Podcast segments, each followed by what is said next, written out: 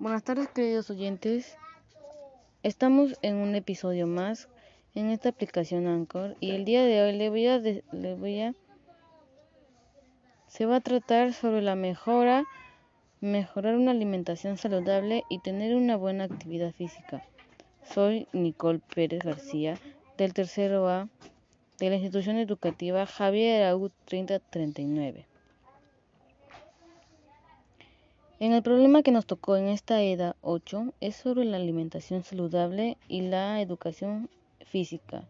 Los temas que trataremos en esta cartilla son sobre las dimensiones sobre una buena vida saludable que del curso de PCC, la transformación de los nutrientes y la obtención de energía para las funciones vitales que es DCT, la práctica a la, a la actividad física y una vida saludable, educación física, los, nutri, los nutricionales de los productos en notación científica, matemática, y una, una lista para el cuidado del consumo de los alimentos nativos y de ciencias sociales. La intención de la cartilla es que las personas sepan tener una buena alimentación saludable y una actividad física. La cartilla está creada o dirigida a las personas de nuestra comunidad y nuestros familiares. Para empezar, voy a leer sobre lo de DPCC.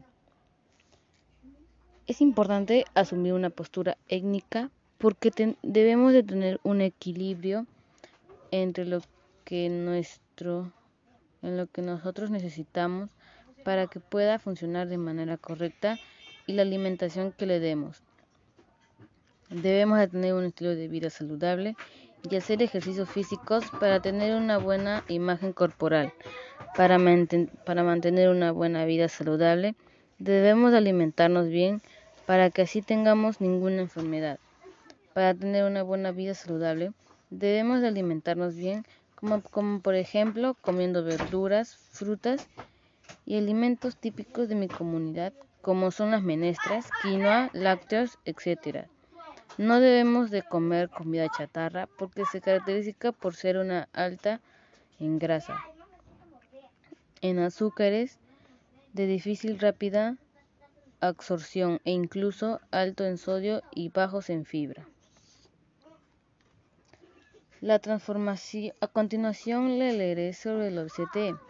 La transformación de, nutrientes es la ingesta, es el producto de transformación por hidrólisis los alimentos en moléculas suficientemente pequeñas para para que atraviesen la membrana plasmática por vía mecánica o química. El alimento se emplea para generar y reparar tejidos y obtención de energía y la obtención de energía necesaria para realizar funciones vitales que necesita a través de los alimentos, concretamente a partir de algunos de los nutrientes contenidos de ellos son las proteínas, grasas e hidratos de carbono. Un ejemplo es que de ser una gran fuente de energía, debido a la gran cantidad de carbohidratos que aportan la papa, también pueden producir suficiente energía para hacer funcionar objetos que requieren una corriente eléctrica de bajo. En física, las orientaciones que debemos de hacer para tener una buena vida saludable es comer saludablemente, como por ejemplo frutas, tomar agua todos los días y comer verduras, hacer ejercicios, practicar un deporte y estar físicamente activo es una oportunidad para cuidar nuestra salud y mejorar tanto nuestra condición física como mental. Para alcanzar las recomendaciones de una práctica de actividad física saludable, es muy importante tener en cuenta tres aspectos básicos. Hacer ejercicios regularmente, reducir el tiempo de actividades sedentarias e interrumpir los periodos sedentarios.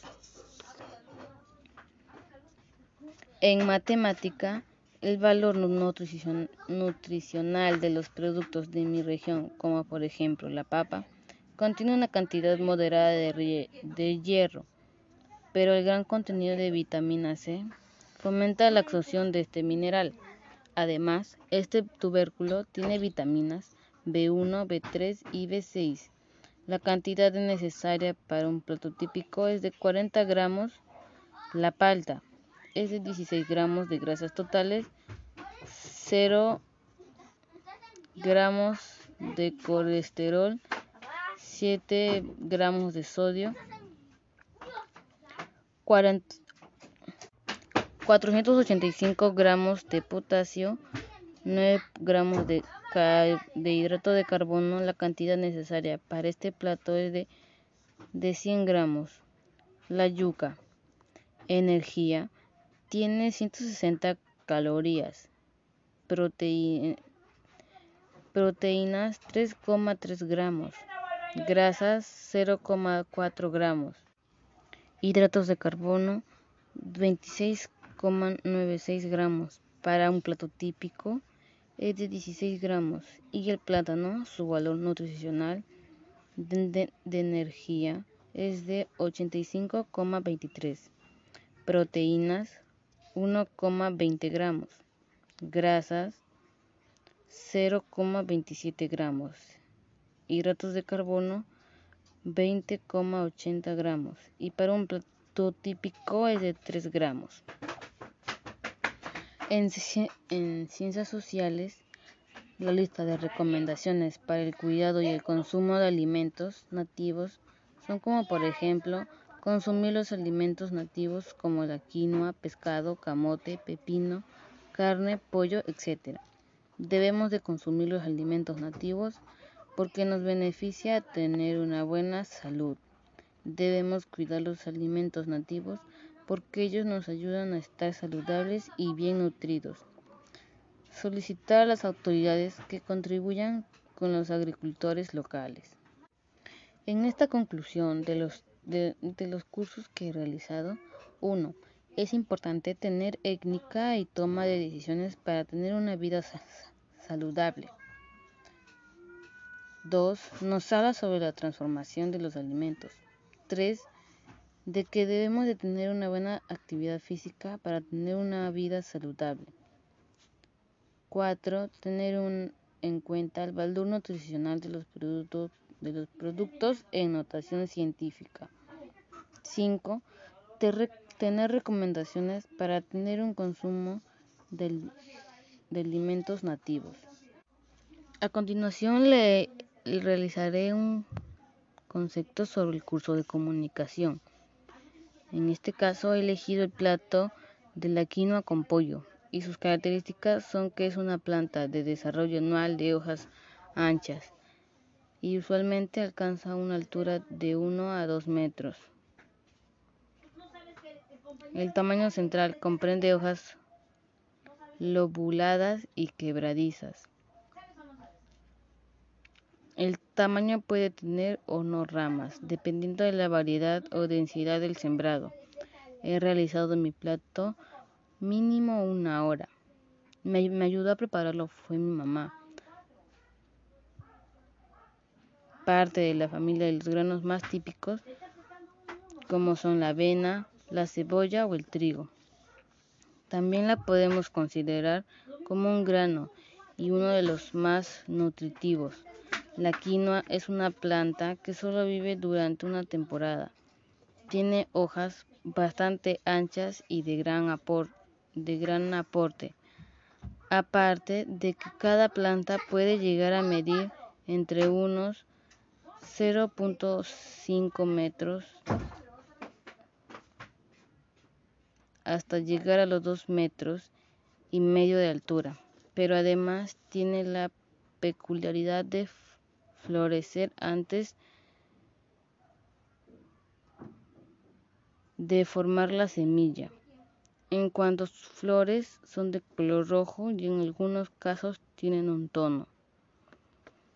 Los beneficios nutricionales de este plato es que tiene niveles particularmente altos de magnesio, potasio, zinc y hierro.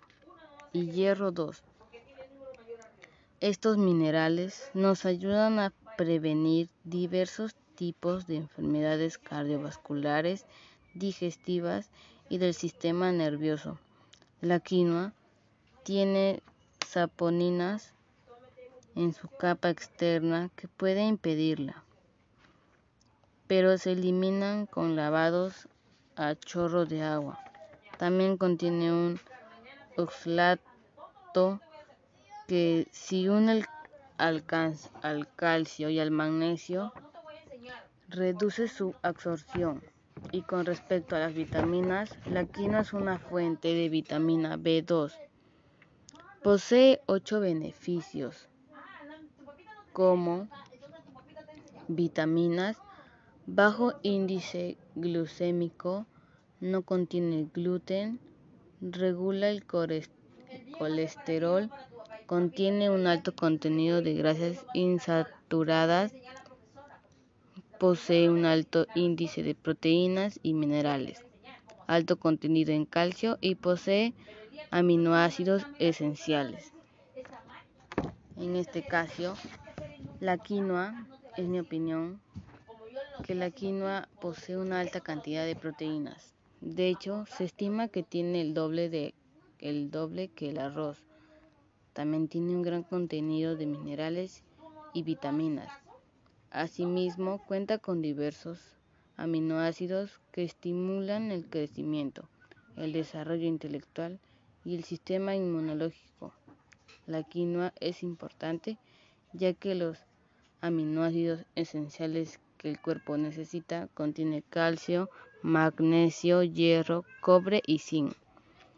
Es libre de gluten y contiene omega 3, así como una cuales especiales de adaptación a diversos climas y suelos.